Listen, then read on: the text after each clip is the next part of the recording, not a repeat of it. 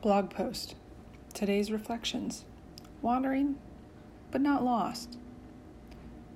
I have this artwork sitting on my bookshelf as a reminder. The concept comes from a line in a poem penned by J.R. Tolkien in his novel The Lord of the Rings. As a child, my mom read me and my brothers the stories of J.R. Tolkien. His work wouldn't significantly impact me, though, until much later in life. This well known concept from the artwork originated in Tolkien's quote Not all those who wander are lost. This is the lens in which I see myself, as well as the one I hope to view others through. But it wasn't until about a year ago this phrase truly resonated with me both personally and professionally. See, I've had the great fortune to work with, mentor some remarkable young adults.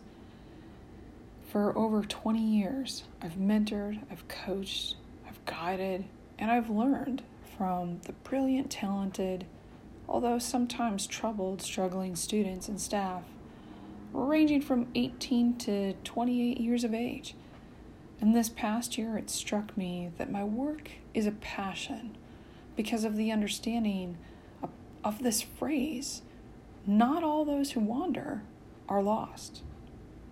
See, at my core, I'd be defined as a higher education professional. I mean, if you look at my resume and past experience, you could see that educator in my background. Yet, I view myself as an individual that was graciously gifted with the ability to counsel, to coach, those going through transitions, whether transitions between teenager to young adult or even a young adult to a professional. See, I'm, I'm sincerely humbled by these opportunities. Nothing makes me prouder than seeing a student who maybe I've interacted with just a, a little bit find success in whatever they're doing. You know, the thing is, many wander some further than others. Some even are on the brink of fading completely. But it has taken me learning my own identity as being a wanderer to understand that no one is lost. In particular, no one is ever lost in the eyes of a Heavenly Father.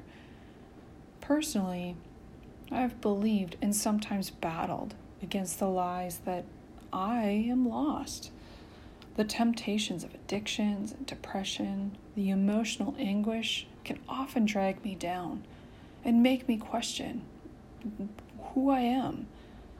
But in those struggles, maintaining a sense of purpose and belonging often just escapes me. The feeling of never having a clear path really messes with my head, as well as my heart at times. That wandering, drifting sensation really tends to create some struggle. But I'm reminded of some to- something my, my high school guidance counselor told me years and years and years ago. He said that throughout my life and career, I will constantly struggle to find my path, my niche, because I have so many interests. And he said so many talents at the time, I dismissed him, thinking I knew exactly what I was going to be. I knew exactly the path I was going to be on. I was going to be a veterinarian, work with animals, and be a rancher. See, I, grew up on a small family farm. My happiest memories were growing up on the farm as a farm kid.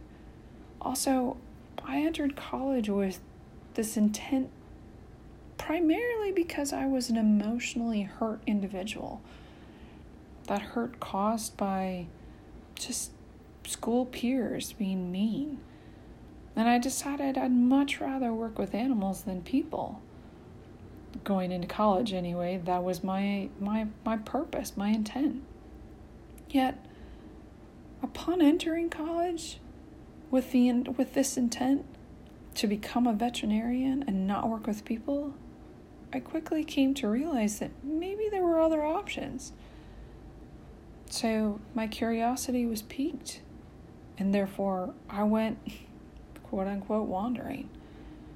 My years of undergrad went down all kinds of paths athletic coaching, event planning, police officer. How about a lawyer? Psychologist? An artist? Even a designer? hmm. All these professions, strangely enough, all of them dealing with people. And interestingly enough, my high school counselor also asked me if I'd ever considered teaching. I laughed and I told him I'd make a terrible teacher. Me, an educator, teaching other people? I thought it silly. Well, if ever there were a time for him to say, I told you so, it would be decades later. And through my searches, I also dabbled with various interests, mostly creative. I mean, I did film editing, painting, sketching, design, writing short stories, drafting poetry. All of them I find enjoyment in today. It took me a lot of wandering, I think that's the point, to recognize that I wasn't lost, but rather I had some bearings.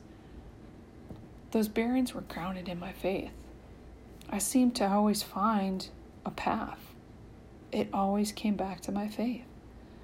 Despite my wanderings and even the frustrations they invoked, due to this inherent need to, to plan ahead and prepare for things, I have learned better to live in the present.